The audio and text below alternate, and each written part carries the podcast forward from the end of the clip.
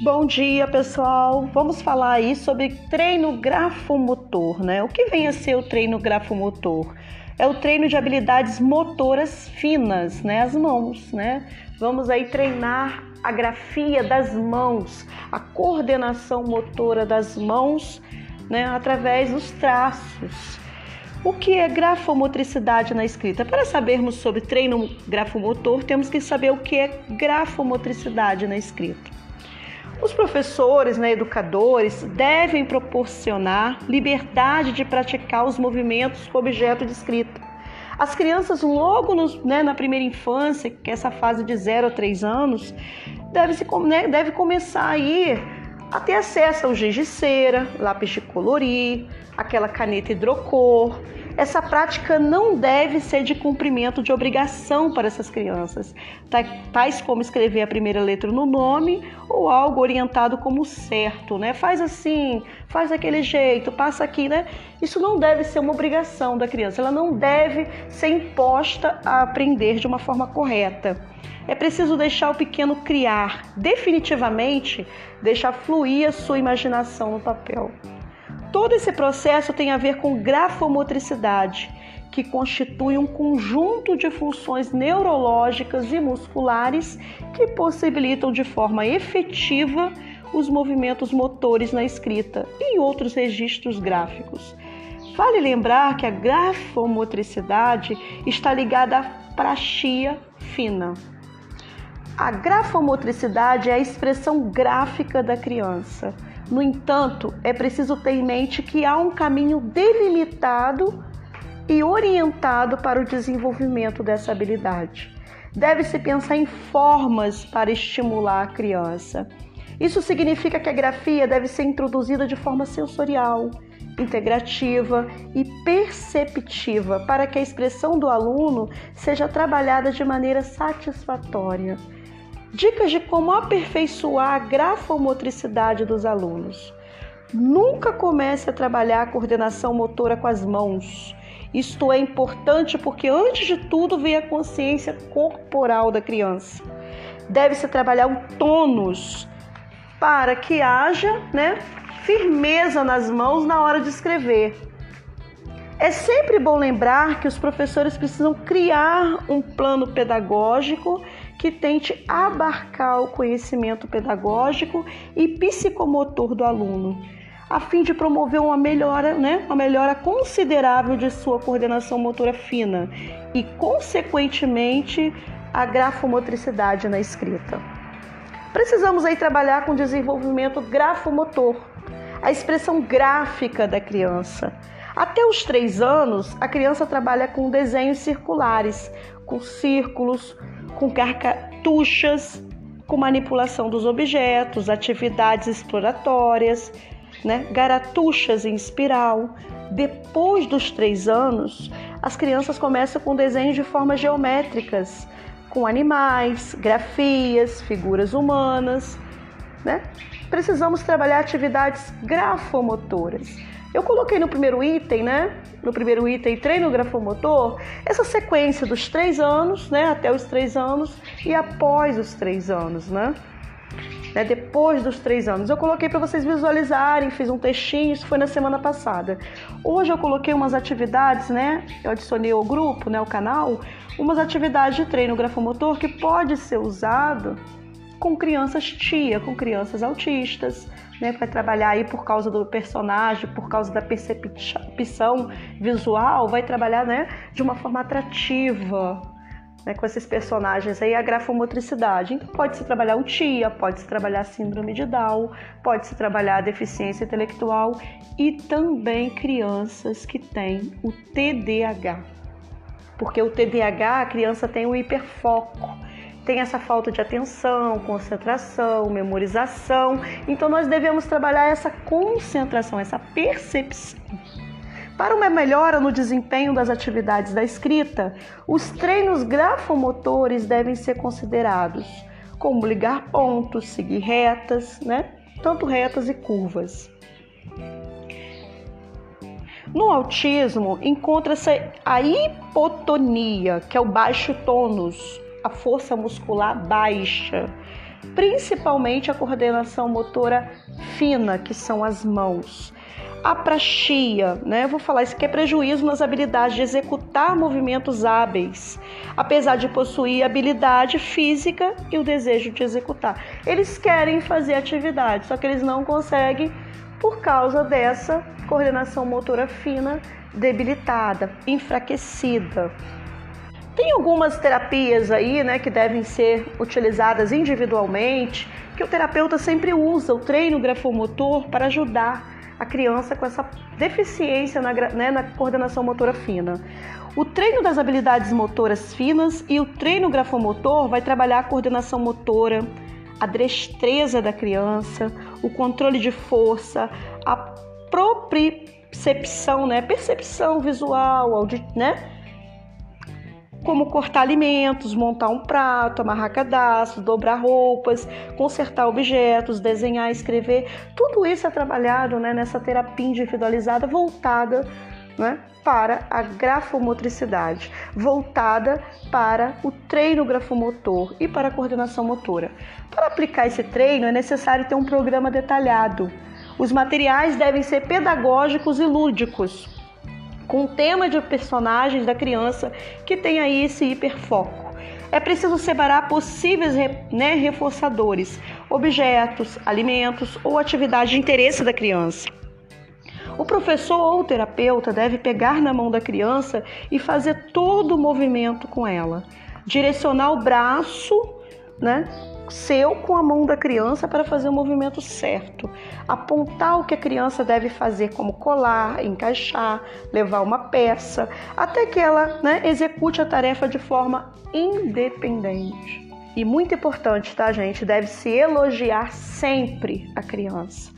No treino grafomotor, né, que é graf...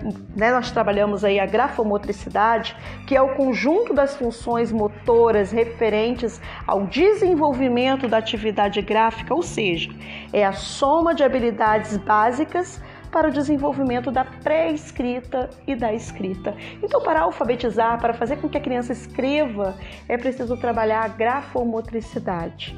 A escrita é a atividade mais elaborada da função manual e quase indispensável para a aprendizagem. Isto é, para aprender precisamos também saber escrever. Então, pessoal, eu quero deixar aqui, né, isso bem claro para vocês, né, sobre o treino grafomotor. Né? Nós precisamos saber da grafomotricidade, nós precisamos entender a necessidade do lúdico, do pedagógico, né, da parte do hiper, que vai trabalhar o hiperfoco dos personagens, né, dessa parte que vai atrair a criança, que vai trabalhar essa parte da percepção visual da criança. E temos que entender que a escrita é necessária né, para acontecer essa, né, essa alfabetização, esse aprendizado da criança. Então, na próxima aula falaremos sobre treino fonológico. Até lá!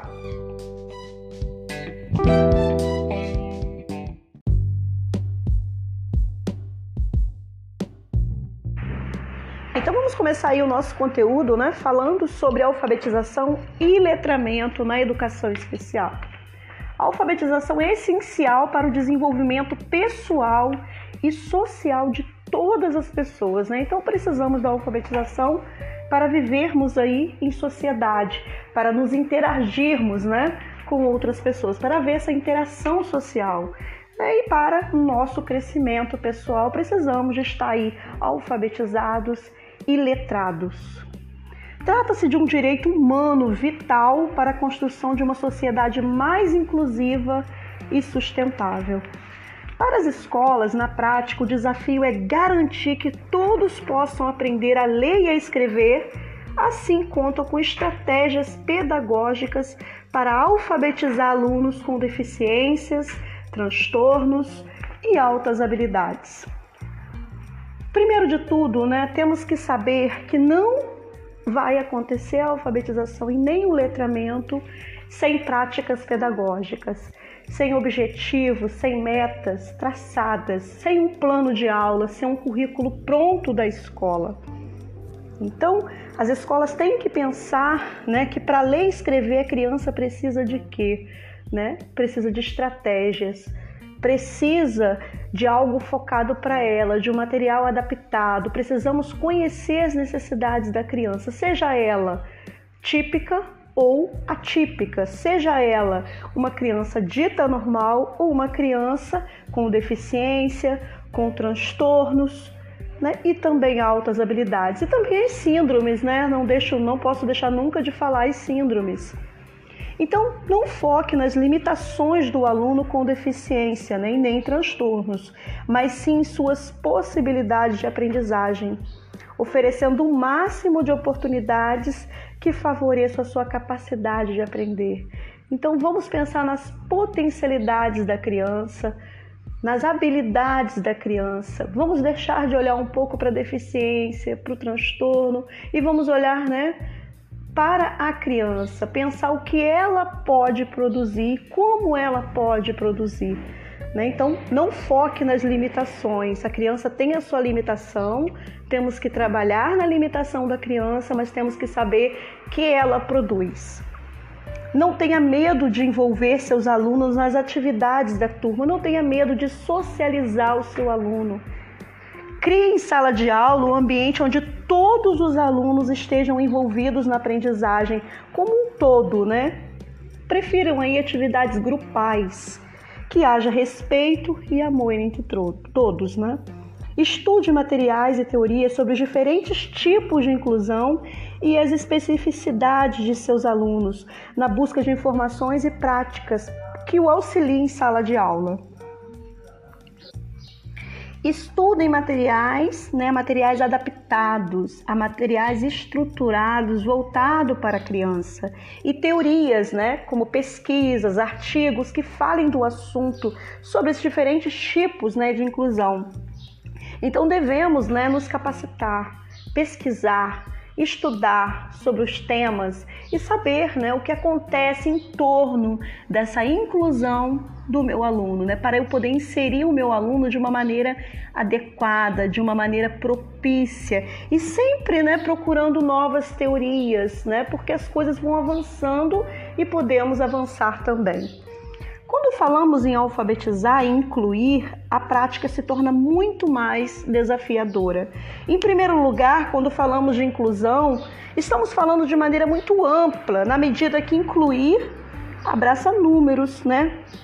Inúmeros transtornos aí e síndromes. Portanto, para falar em práticas pedagógicas, precisamos conhecer a realidade do aluno. Falar incluir é muito fácil. Eu vou colocar o aluno dentro de sala e ele vai ficar ali incluído, ele vai ficar junto com os outros. Mas fazer com que esse aluno aprenda na prática é muito diferente. Então temos que ter mesmo estratégias pedagógicas para lidar com essa criança, para fazer com que essa criança venha a aprender, a se desenvolver plenamente né, nos seus aspectos físicos, psicológico, intelectual e social dentro do ambiente escolar e fora do ambiente escolar, né? que ele leve isso para a vida. Receba a criança e esteja aberta a conhecê-la, antes mesmo que alguém já te passe inúmeras informações sobre ela. É preciso enxergar a criança de maneira mais neutra, sem os estereotipos vindos de experiências com outras pessoas. Não é aquela história, ah, fulano falou que a criança é assim. Nossa, ele, né, esse aluno é tão bagunceiro, será que você vai dar conta? E ele não aprende. Então tira essa ideia de rótulos, né, de estereotipos da criança. Senta, observe, converse, conheça o seu aluno.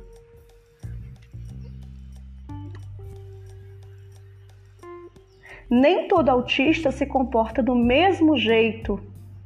Nem todo TDAH reage da mesma forma.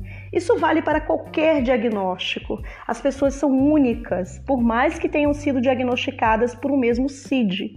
Cada um possui suas características, seus gostos e suas preferências. Aí vamos partir para o princípio da singularidade. Cada criança é única.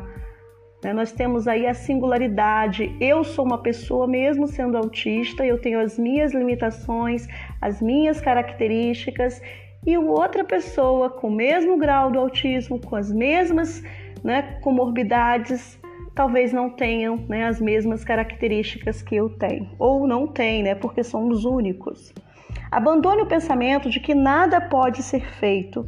Um trabalho multidisciplinar, né, com uma função aí multidisciplinar, com vários profissionais juntos, é muito importante, mas não ter um diagnóstico para sintomas que estão interferindo na aprendizagem não deve impedir. A criança não é laudada, a criança não tem um laudo, mas isso não pode impedir, não pode interferir na aprendizagem da criança, não pode intervir na sua intervenção, não pode impedir a sua intervenção, o seu cuidado, o seu trato com a criança, não pode intervir no seu material adaptado. Você conhece seu aluno, você vai observar, você vai diagnosticar de forma pedagógica e vai saber o que tem que ser feito. O professor sempre pode fazer alguma coisa pelo seu aluno, pensando numa perspectiva pedagógica. Eu não falo perspectiva médica, eu falo pedagógica.